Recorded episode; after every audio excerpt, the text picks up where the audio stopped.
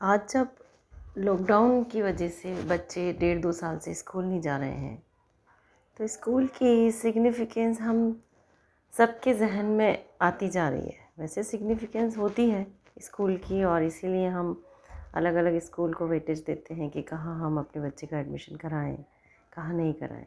लेकिन जब दो साल से कोई बच्चा स्कूल गया ही नहीं है तो हमें, हमारे लिए अचानक से स्कूल का वो बिल्डिंग वो कंपाउंड वो कैंपस वो जगह, वो इन्वामेंट वो बच्चों के सारे टीचर्स सब कुछ इतना इम्पोर्टेंट लगता है कि मुझे बहुत सारे ख्याल आए इसे इसे, इस पॉइंट पर और मुझे बहुत अच्छा भी लगा।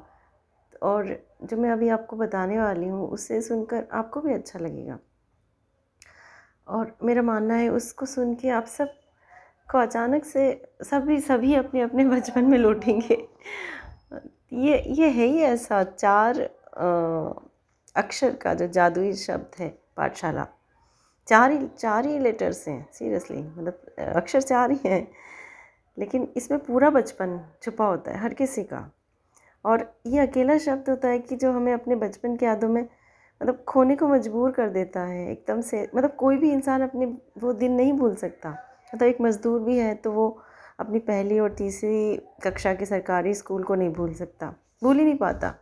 जहाँ होमवर्क नहीं करने पे, मास्टर जी की डांट उसको खानी पड़ती थी और जहाँ वो कभी अपने साथियों की साइकिल पर सवारी किया करता था।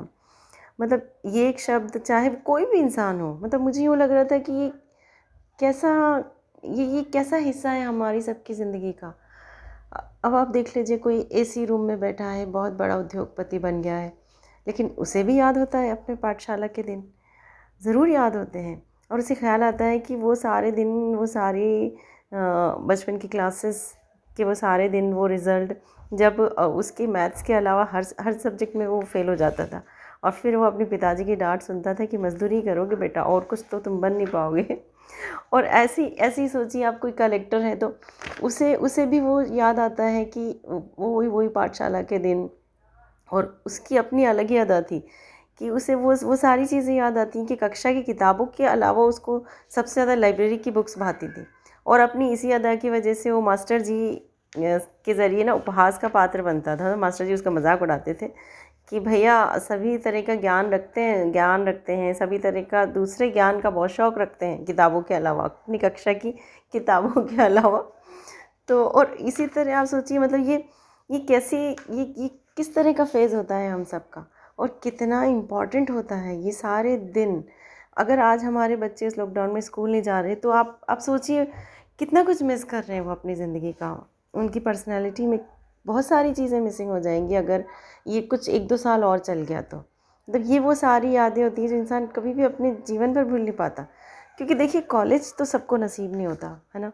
सभी नहीं जाते। लेकिन ये स्कूल के दिन कैसे होते हैं कि मतलब जब रोता हुआ बच्चा यहाँ आता है पढ़ने के लिए पहली क्लास में, नर्सरी में मतलब मोस्टली बच्चे रोते हुए आते हैं, कुछ हँसते हुए भी आते हैं, बट जनरली ऐसा होता है, ज़्यादातर बच्चे रोते हुए आते हैं और हमारी जनरेशन में मतलब एटीज़ में, है ना?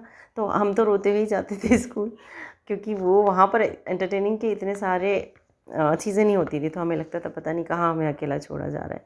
तो देखिए, ये वो जगह है जब बच्चे रोते हुए बच्चे आते हैं और उनको लगता है, ये तो भैया नरक का द्वार है। और मतलब बहुत घबराते हैं। लेकिन फिर वही बच्चे, बारह साल बाद, जब उनका बचपन ख़त्म हो जाता है और ज़िंदगी के चैलेंजेस उनके सामने खड़े होते हैं तो वो एक बार फिर से रोते हैं और इस स्कूल को विदा कहते हैं। तो स्कूल कितना बड़ा कितना बड़ा है, होता है हमारे लिए। मतलब इसका, इसकी अहमियत, इसका सिग्निफिकेंस तो अगर आज हमारे बच्चे स्कूल नहीं जा रहे तो सच में हमें दुआ करनी चाहिए कि जल्दी सब कुछ ठीक हो जाए और ये बच्चे भी उसी पाठशाला का आनंद ले सके और उसको उसको उसको सलाम कर सके कभी जब याद आए तो कि सच में ये हमारे बचपन का इतना बड़ा हिस्सा था, हमारी पाठशाला।